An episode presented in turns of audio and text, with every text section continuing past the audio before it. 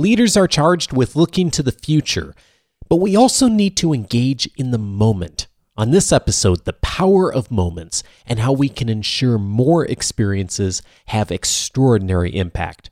This is Coaching for Leaders, episode 329. Produced by Innovate Learning, maximizing human potential. Greetings to you from Orange County, California. This is Coaching for Leaders, and I'm your host, Dave Stachowiak. Leaders aren't born, they're made. And this weekly show gives you access to the practical wisdom that will empower you to become a better leader. We talk a lot on this show about the importance of consistency, the importance of leadership over time and being effective over the long run and having that long-term vision. And all of those things are so critical for leadership.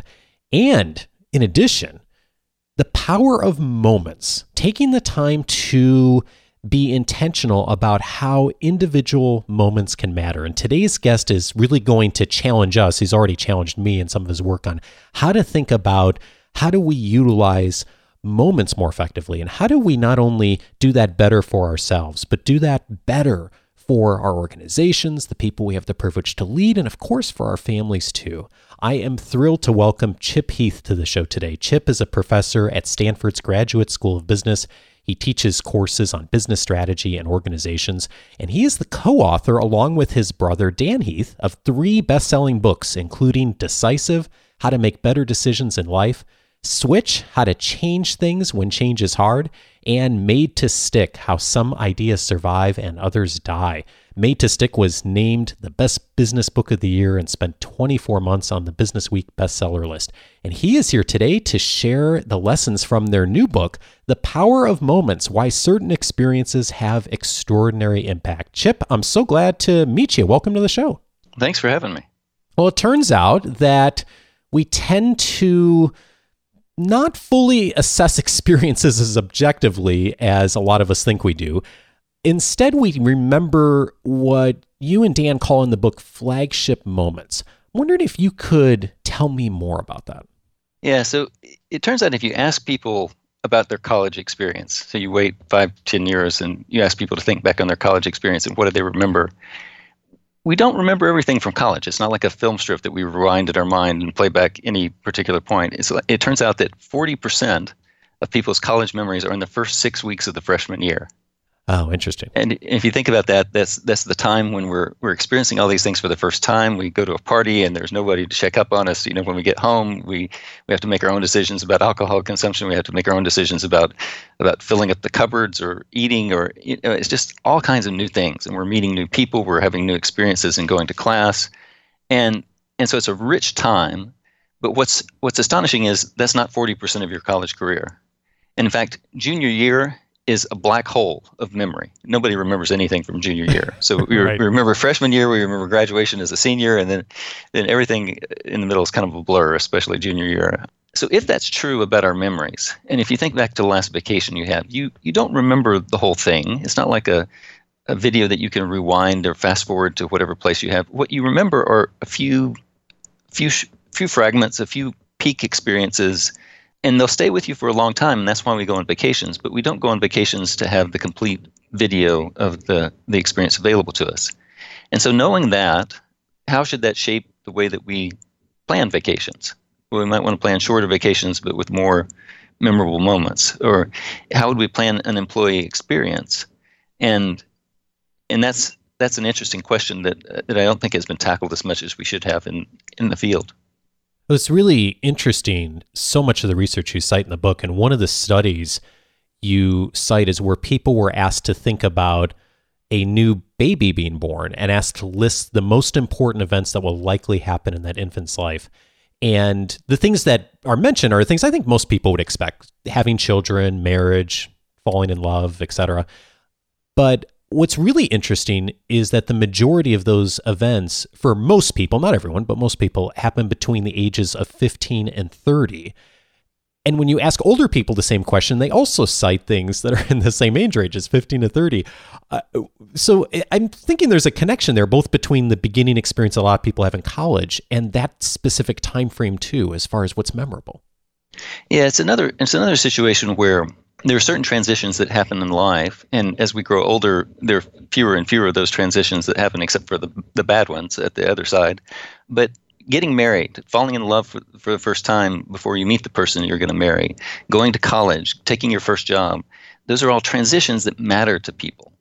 And what's interesting is those tend to be loaded in a short period, relatively short period in our life, from 15 to 30, and yet we don't take advice from that about creating transitions for ourselves in later life. You know, so one of the wonderful things about having kids, there's lots of stress and worry about having kids. But one of the wonderful things about having kids is you get to experience all kinds of things for the first time again. So I remember when my daughter went to the beach for the first time, she sat down and she spent about 20 minutes picking up sand and letting it dribble through her fingers. And you look at it and you say, sand is really remarkable stuff. But you hadn't realized that since you were 5, you know. So I think what that says is that the transitions matter to people. And in a lifetime, there are a handful of transitions that matter.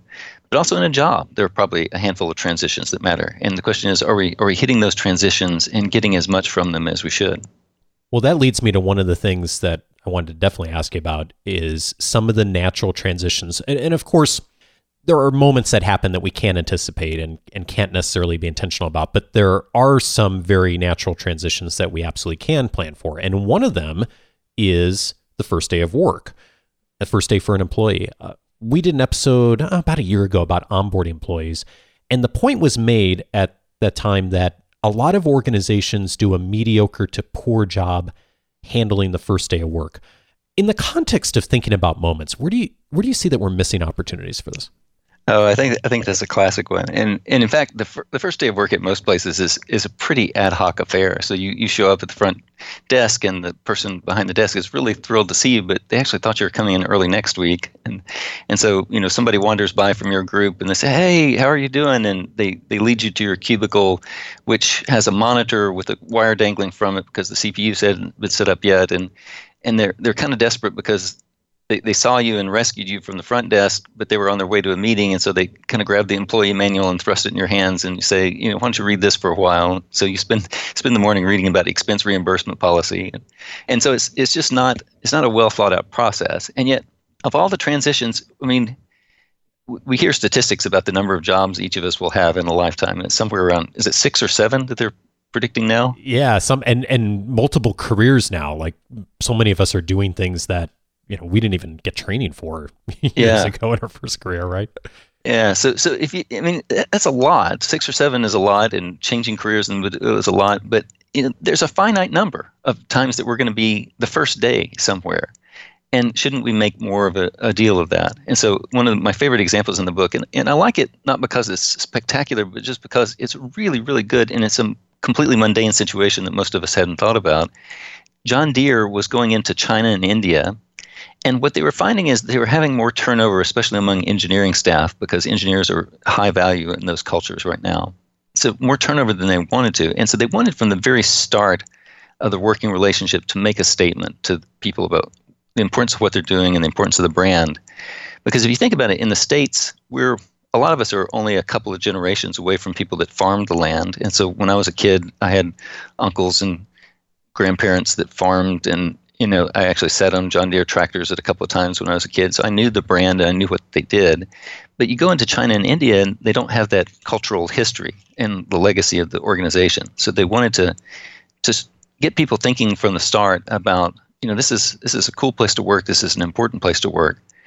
And so one of the first things they did is they started connecting you with the organization even before you came in the door. And so they would appoint a texting buddy for every new employee. And so you text back and forth with this person, and you show up the first day and your text buddy is standing there with your favorite beverage, which is a nice touch because they kind of worked in a little conversation about what do you like to drink in the morning, and there they are with your caramel latte macchiato or, you know, whatever it is.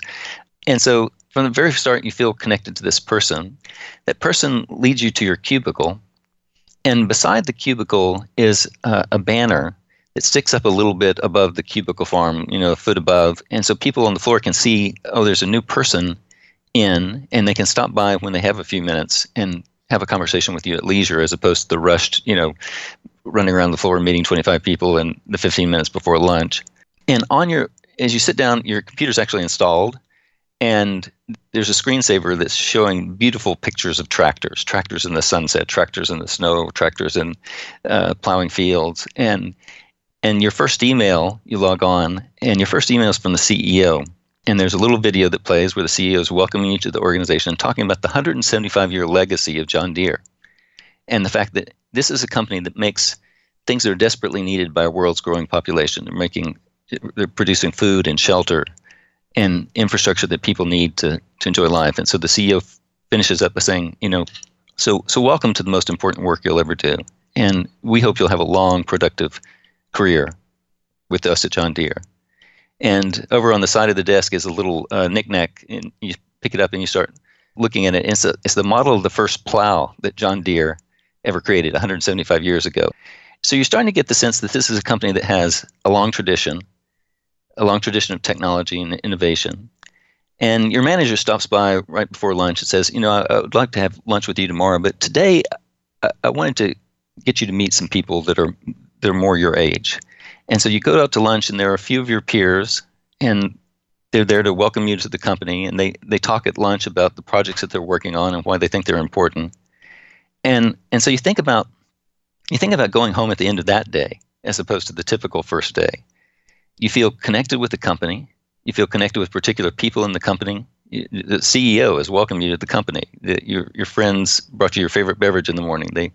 They expressed their excitement about their projects at lunch.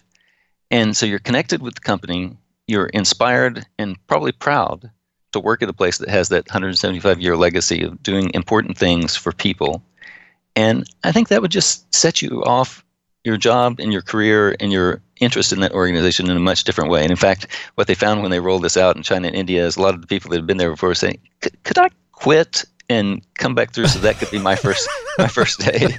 Nice. It's like all of us deserve a first day at work that's like that. And yet, so when I've polled people in audiences and said, how many of you had a kind of special, remarkable first day? One in 20 will say, yeah, I did.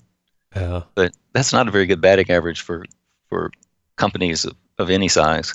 It's my experience, too, of having rather unremarkable first days. And I was thinking as I was thinking about that list of the people cite of the major transitions in a person's life, the list of 10 things, none of them have anything to do with work. The only one that has something to do with work is retirement, ironically. And so and on one level, I actually think that's really good. Like that's a really healthy thing. Like we don't see the workplace necessarily as our top most meaningful things in life. But it should be meaningful. We spend, you know, a third or more of our time doing it. Well, that's the other part too. I sort of like had this. I had this feeling as I was thinking about that. I was like, on one level, like that's really good.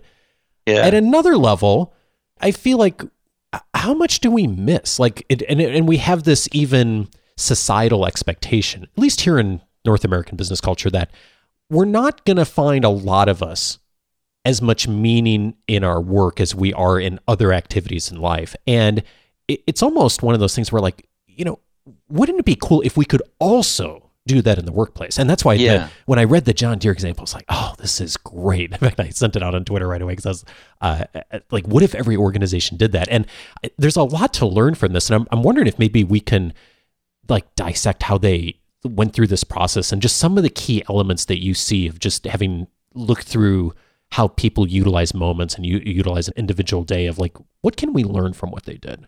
Yeah, I like the fact that you like that example because I think it's utterly boring and yet it's utterly profound at the same time because most of us don't have those experiences. And so take, for example, what they did with meaning, right?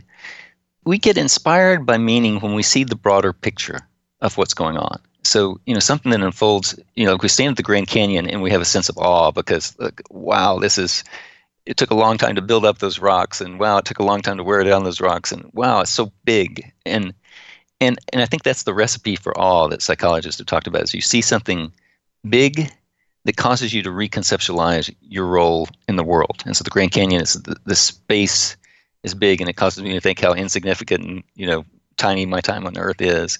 But if you think about from John Deere's perspective, the fact that I'm walking into a company that's been going for 175 years is an impressive thing. And before, they weren't mentioning that and highlighting it to people's attention. The fact that they're creating things that help people live, food, shelter, is, you know, they're not just creating tractors. They're creating tractors that do stuff. And what the tractors do is they build houses and they get food. And so sometimes those things seem obvious once you say them, but they're not at all obvious walking into most organizations. And so I think creating meaning is something that we don't do nearly enough. And the way that we create meaning is by talking about the history of an idea or a business or a service. And so we can do that in sports, and good sports fans can reel off, you know, the statistics and playing history of dozens of players in the field going back in history. And yet we don't know those things about, you know, who are the great chief marketing officers in your company's history? You know, who are the great presidents in your company's history? We don't know about that. And yet I think we might care if we knew what struggles our organization, our business had been through in earlier years and what problems they had solved for people in the world. So that's about meaning and inspiration. One of the factors that we find in looking at the defining moments that people say are really important to them is that there's a sense of pride and a sense of insight. So those are two of the elements that we find of the four that are really important about defining moments. And that John Deere history is good at pride, building pride, and giving insight. But then the other profound thing that I think they're doing is this connection. So getting below the surface and connecting with people is wonderful when it happens, but we don't always do it. We spend time talking about the weather or about sports as opposed to things that are meaningful. And so sitting at that lunch table and listening to my peers talk about why what they're doing is meaningful to them, that's an elegant way of setting the agenda for an encounter that gets people talking about more profound things than the weather. And yet so many times in organizations, we're left kind of grappling with, you know, we're meeting these people and we don't have, they're from another department, so we don't know what's going on. And so we default to the easy subjects to talk about, which are not necessarily the deepest or most important subjects.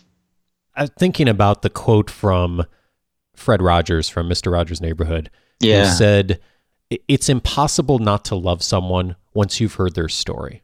Mm. Yeah. And it's something that I think a lot of us recognize, that if we think about it logically, and a lot of organizations could recognize that and articulate it.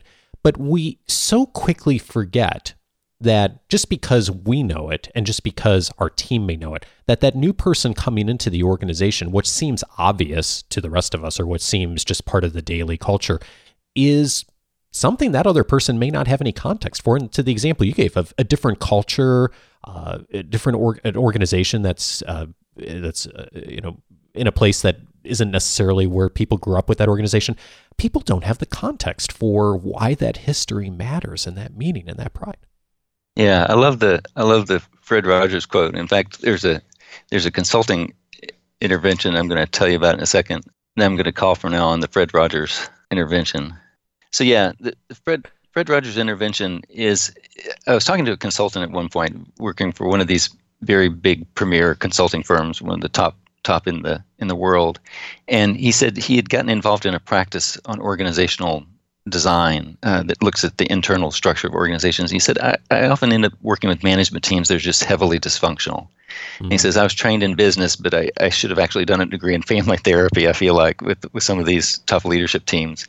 And one of the interventions that he uses that he found really took the edge off the tension and the conflict in the team is he asked people to turn to another person at the table and just talk about a day recently when you really feel like you earned your paycheck as a chief marketing officer or as a chief financial officer or whatever.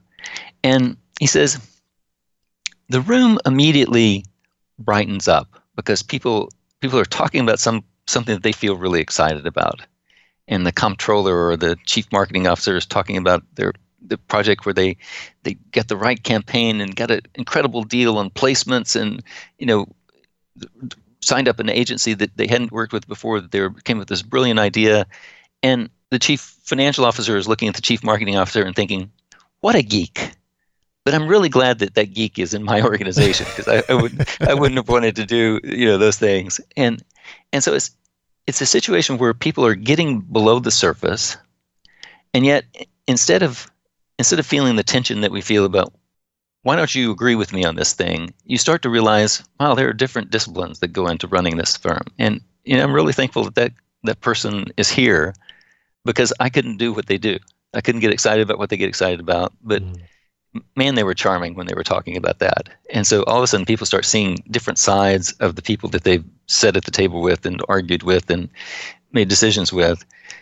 But I love that notion of it's impossible not to love somebody once you've heard their story, because I think that's exactly what he's doing with that dysfunctional leadership team intervention. Well, and Fred Rogers said it way more artfully than I just articulated. I did track it down, and he said, frankly, there isn't anyone you couldn't learn to love once you've heard their story. Mm. And yeah, that's great. Yeah, that's just so profound. And you mentioned something else, which really strikes me as an opportunity. I mean, thinking about regular things we do in organizations, which is having regular standing meetings or having the offsite or the annual retreat.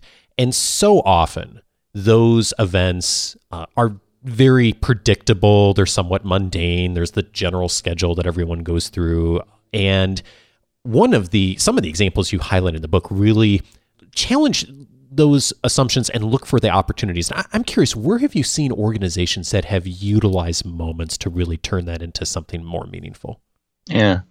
Let me tell you a story about Soon Yu and Stephen Duell at a company called VF. And you may not, unless you're in the fashion industry, know VF Corporation, but you definitely know their products. So they own North Face, they own Vans, they own Lee and Wrangler jeans, they own Seven for All Mankind.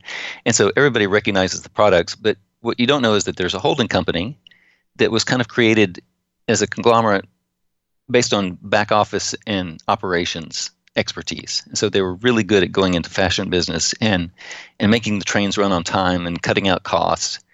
And they grew to be a $10, $12 billion company on the strength of that cost-cutting ability.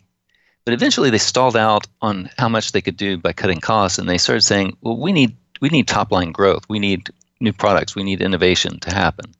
And all of a sudden, you've got a group of financial people and experts in operations that are trying to think, well, how do we foster innovation here? And so that's the task that was assigned to Stephen Duell, who's the kind of senior strategy officer. And he hired Soon Yu as the chief innovation officer. And both of them were former consultants. And they came up with a 100-slide PowerPoint deck with lots of detailed bubble graphs and, you know, gating processes. And at some point they thought, you know, this is just not going to work to change the culture. And I'm actually a proud parent, because one of the things that happened at that point is Stephen started reading the book that I wrote with my brother on change. And in Switch, we talk about, you know, good change efforts are elegantly simple. And he looked at his 100-slide PowerPoint deck and said, "This is not simple." And they did something that I'm taking credit for their change, but they did it way more brilliantly than I ever would have thought to do. They dramatically simplified the message, and they went from a 100-slide PowerPoint deck to one idea. And that idea was, we tend to get involved in our silos here at VF, and so the Wrangler people don't necessarily talk to the North Face people, even though the North Face people know more than anyone alive about advanced materials and, you know, how materials can shape and breathe and, you know, regulate temperature. And wouldn't we want jeans that had some of the properties of a North Face jacket? But traditionally, those people hadn't talked to each other. And furthermore, the fashion industry is it's almost kind of strange, you would think, that the fashion industry would be very customer-focused. But they have to think so far in advance of their customers, they're actually very internally focused. So the chief fashion person at a brand is thinking 2 years ahead of what will customers be ready for, how will I challenge and intrigue customers 2 years from now, given the history of what's going on. Interesting. And so they didn't even have a tradition of going outside and checking with, you know, the Wrangler people weren't going out and looking at plumbers or electricians or people that wore jeans in their day-to-day life. because, you know, it's the business of the fashion person to tell people what they're going to like as opposed to, you know, get feedback from them. And so they said, look, we've ended up as a very insular organization. We don't talk to each other. We don't talk to people outside. What if we could just get people to go outside for inspiration, go outside for innovation? And that became the theme of their change effort strategy to create new innovation in the company. And so they rolled this out at an executive offsite. They had them every year. And so this year they wandered in, and they often would rent a nice place, but this year they rented the Disney concert hall in downtown Los Angeles. So anyway, they're in this beautiful space, and instead of the normal plastic metal chairs that you get at conferences that you're sitting in, they brought in couches. And so people kind of wandered in, and they're in this beautiful space, and they're sitting on couches, and they're settling in, ready to, you know, undergo the first day of a meeting, which is typically death by PowerPoint. There are a lot of internal speakers, and they're going through 40 slide decks with microfont. And so the CEO stood up, and everybody kind of settles down in their seats, and he says, we're going to be talking about innovation this year. We're going to be talking about the importance of going outside. And so I think we ought to do that. We ought to go outside. And so if you'll look on the back of your name tag, there's a number. And if you'll get up from your seats right now and go out to the front, we have buses with those numbers. And so install yourself on the right bus, and you're going to go outside for inspiration today. And so, you know, 5 minutes after they settle in for the corporate conference, they're on buses and they're going different places. And so one group went and learned to ski. One group went and cooked with Wolfgang Puck and developed pizzas together. And one group went and looked at how upscale cosmetics were displayed in Los Angeles, and they did a facial and a makeover for that group. And so they're having all these very different experiences. And they came back to dinner that night, and the conversations were just animated. They were excited. People were talking about their experiences, talking about insights that they had throughout the day.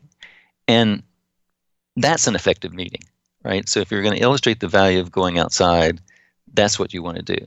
And so starting from that inspiration, they started tracking as an organization. The CEO said, you know, we're not going to metric this. We're not going to put it in as part of your key responsibilities and requirements in a formal sense.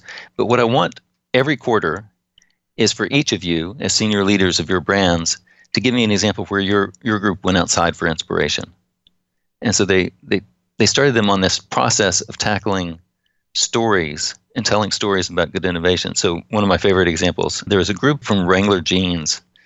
I don't remember if it was Lee or Wrangler, but they went to an engineering firm that specialized in engineering construction. They're saying, you know, jeans are constructed to hold in things, and maybe construction people know about this. And the engineering firm started talking about properties of cantilever design. And cantilevers are, you know, you've got a bridge that's supported on one end, and it's held up by a truss somehow, and it's kind of sticking out over nothing because you can only attach supports in one way. And the group was inspired by this because they thought, you know, jeans are a cantilever kind of process. If we want the right shape to our, I don't know if we can say this on podcast, but if we want the right shape to our butt, you know, it's a kind of cantilever process that's working there. And they actually used some of the ideas that they learned from the engineering firm to re-engineer jeans. And so they're using the properties of cantilever design that they learned from an outside engineering firm to re-engineer their jeans. And then the yoga-centered brand at VF eventually caught on and started putting out yoga pants with the same properties. And I think that's a brilliant example of something that would never have happened in the old VF. It happened because Stephen Duell and Soon Yu were smart enough to say, instead of a 100-slide PowerPoint deck, we're going to get people thinking about a simple idea. And that simple idea is go outside. And if we all do that, we're going to come up with more innovative products. And at this point, they've kind of documented about between 1.5 billion or 2 billion new product pipeline that was directly result for this going outside on a run rate of, this was a $12 to $14 billion corporation before. They've added $2 billion to that, which is pretty good day's work. Oh, seriously. You're reminding me of a video I saw your brother put together, it must have been about 10 years ago, on Vision. And It's about 3 or 4 minutes, and he uses the example of an Italian restaurant. You've probably seen it. And the message for me in that video is use plain language. Like, just get simple, use everyday language. Don't try to do all the corporate stuff and make things overcomplicated. And yet so many of us miss that. But if we can get down to just keeping things simple and having one message in a meeting or an event, we open up the doors for a lot more power. And then, of course, the results, like you just mentioned, are incredible. There's so much in this book that we're not even hitting on today. So I hope that those who are inspired by this will check it out and get into some of the details here. And one of the resources that you've mentioned to me, which I'm really intrigued by, especially since we're airing this during the holiday season, is a resource on your website called 7 Days of Memories. Tell me more about what that is. So the framework in the book, and there is a framework underlying the kind of random stories that I've been telling, but we found four elements that really drive people's sense of what makes a profound moment, a profound experience. And I won't go through the four here, but what the resources on our website will talk about is the four elements of defining moments. And so we mentioned two before with John Deere's story, the pride and the insight that they produce by talking about the 175-year history. But there's a resource on the website that you were talking about, 7 Days of Memories, and you'll have to log on to the Heath Brothers site and register for the website, but the resource is free. And what 7 Days of Memories does is it takes the best science that we know and that we reviewed in the book and applies it to saying, how would you create a week that was just extraordinary in producing peak moments? And so we have some of our readers who have done it in a week. Some have taken 2 months to go through the 7 exercises. But whichever way you want to consume it, I think there's a lot of stuff in there that will help you think differently about how to spend your time with your loved ones during the holiday season. And so it's an easy thing to download. It'll get you thinking about creating moments. And then when you go back to work in January, you'll be in a good position to start crafting some better moments for your coworkers. One of the things that I know that people love about the work you guys do is that you, of course, have a business focus to your work and the books, but that there's also a lot that can be applied to personal relationships and families too. And so I'm curious for you, Chip, what have you and your family done to be intentional about creating moments and applying some of what you've learned here to create those memories we were talking about? Well, I think one thing I've learned and I've changed based on doing this research is I've always been a cheapskate. I grew up in a family that was very frugal with our money, and so my parents would take us to Disney World, but that $45 sweatshirt in the gift shop, that $12 pair of mouse ears, that was just outrageous because we knew we could get similar things elsewhere for a much cheaper price. And so gift stores at Disney World are just crazy. And yet, if you think about life as a task of creating memories and creating moments, I think you devote your resources a little differently. And so I've actually had to concede that we may spend a couple $1,000s going on vacation to a nice place, but then why am I being a cheapskate with the souvenir at the souvenir shop that's going to remind my kids of where they came from? Mm. And so I went with my younger daughter on a daddy-daughter date to an amusement park in Los Angeles, in Knott's Berry Farm. It was a great day. We rode roller coasters. We did barrel rolls and double 360 rolls. And then at the gift store, she saw this Snoopy with a Knott's Berry Farm shirt on. It's kind of a knitted crocheted vest, I guess. And she just loved the Snoopy. And the Snoopy was outrageously expensive, like $60 or something. But I corrected myself from my initial tendency from childhood, which would be to say, well, that's way too expensive, to say, we've had a great day. Why not give her something that she can remember? And sure enough, that thing sat on her bed for the next 6 months before it finally got demoted to second tier, from a new stuffed animal.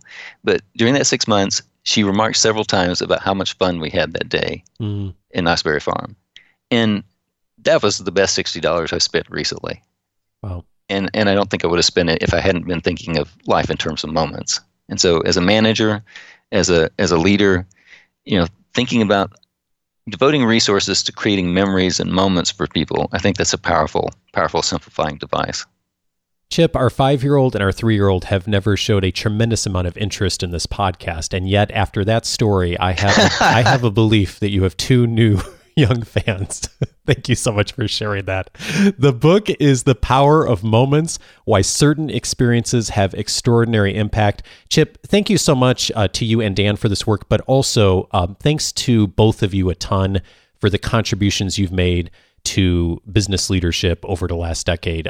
All of your books have been fabulous, and I encourage all of you to check them out if you haven't, because there's so much we can learn that's practical for leaders. Thank you very much.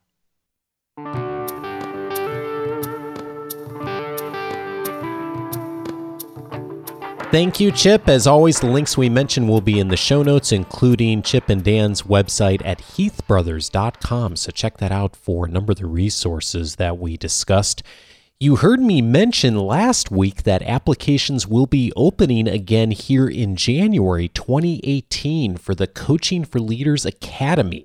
If you are a manager, executive, or business owner who is ready to accelerate your leadership skills, who is seeking objective perspective that you don't find internally, and perhaps wishing you had a team of trusted advisors who'd provide regular coaching for the toughest situations and decisions. If that's you, then the Coaching for Leaders Academy may be the right next step in your leadership development. The Academy is an exclusive year-long development cohort that I lead personally. I select 6 to 7 leaders to be part of an intimate group and work with me to develop leadership excellence and empower each other. Plus, there's a larger academy network that has now grown among our small groups to almost 50 members in 10 different countries. Applications open again here in early January 2018. If you'd like to discover more about the Academy and get an early alert when applications open, just visit coachingforleaders.com/academy. By the way, the vast majority of our Academy members receive partial or full funding from their organizations to participate. So if you haven't checked it out before, now's the time to hop on over to coachingforleaders.com/academy to learn more. This is also the last episode I'm airing in 2017. Whether you just started listening today or you've been listening since the show began back in 2011, thank you so much for being a part of this listening community and for supporting my work. I get a message like this all the time, probably hundreds of times this year I've heard it, where someone like you will email me or tell me in person at a meetup that you've been listening to the show, that it's been helpful to you in some way, and that you've shared an episode with someone else. There are so many wonderful things that I've had people do for me over the years since I've been producing the show. Kind notes, heartfelt reviews, people who call in and leave a question and then say something really kind before or after the question they leave. By the way, I have the wonderful problem of having to edit out lots of kind words that people leave before or after they ask questions on the Q&A show because we just don't have enough time to air everything that people say. But all of that said, by far and away, more than all of those things, the greatest gift that you have given me is when you've shared an episode of this show with someone you care about. So many of you have used and recommended these episodes to your staff, to a colleague, to a mentee, to a client, to a friend. Some of you even recommend the show to every client you have. Thank you so much for those of you who do that. And many of you even share these conversations with your spouses, because I get a lot of those notes too. And as I say in my replies back to you, there's no greater compliment to my work than you passing it along to someone else. Most of you who have shared an episode with others, I will never meet, and I'll never have a chance to thank you personally. But if that is you, thank you. Thank you for the privilege to be of influence to you and to the other people you care about. Your recommendations of this show over the last 6 years now allow me the privilege to speak to so many experts like Chip each year, and then to get to share the conversations back here with you. I never take the privilege of your attention each week for granted, and it is a tremendous joy for me to bring this show to you every week. I was telling someone recently that, especially since our Academy launched 2 years ago, I absolutely feel 100% aligned with what I'm supposed to be doing in the world. And a big part of that has centered around this podcast and the opportunities that have opened up in my life and my work because of the support you've given. So, as always, tons more coming in 2018. But for a final time this year, on behalf of Bonnie and me, thank you so much for the privilege you've given me and us to be of influence to you. And if this is your first time listening, just over a year ago, I launched the free membership on the Coaching for Leaders website. It gives you access to a ton of free resources, more and more coming all the time, including the book notes, which just launched in the last few weeks. It'll also give you access to my 10-day free audio course titled 10 Ways to Empower the People You Lead. If you haven't yet registered for the free membership, go over to coachingforleaders.com. That is the very best way to get access to the full range of resources that are available on the Coaching for Leaders website. And one of those resources is the entire library for the last 6 years of the shows, and several of them related to today's conversation. So first of all, episode number 136, How to Create Leadership Connections in the Smallest of Moments. Doug Conant was on the show back on episode 136. The former CEO of Campbell Soup talked about how he utilized moments in his work as the CEO to connect with people effectively using handwritten notes and so many of the other wonderful things he did over the years. It's a great inspiration if you're looking to do more of what we talked about today. Also, I would recommend episode 207, How to Transform Your Limitations into Advantages. Mark Barden was on the show talking about A Beautiful Constraint, his book on how you can leverage the limitations you have in order to create extraordinary things, very much in the spirit of today's conversation as well, taking advantage of every single moment. Episode 207 is where to go for that. Also, I'd recommend episode 288, How to Get Better at Onboarding Employees. Amanda Davis was on that episode, and we talked about what are the best practices for onboarding. We mentioned some of that in today's conversation as well. If that struck your interest, episode 288 is definitely a listen for you. You can reach all those past episodes by going to coachingforleaders.com/the episode number. Next week, for the first episode of the year, Bonnie and I return for the monthly question and answer show. You can submit your question for consideration for next week or the first Q&A show of the first Monday of every month at coachingforleaders.com/feedback. And for those of you who are on the free membership and get the weekly leadership guide every Wednesday, this coming Wednesday, I'll be sharing the 10 most downloaded episodes of this year, the episodes you said were most valuable to you and the people you care about. Watch for that on your email this Wednesday. Have a fabulous new year and see you in 2018. Take care.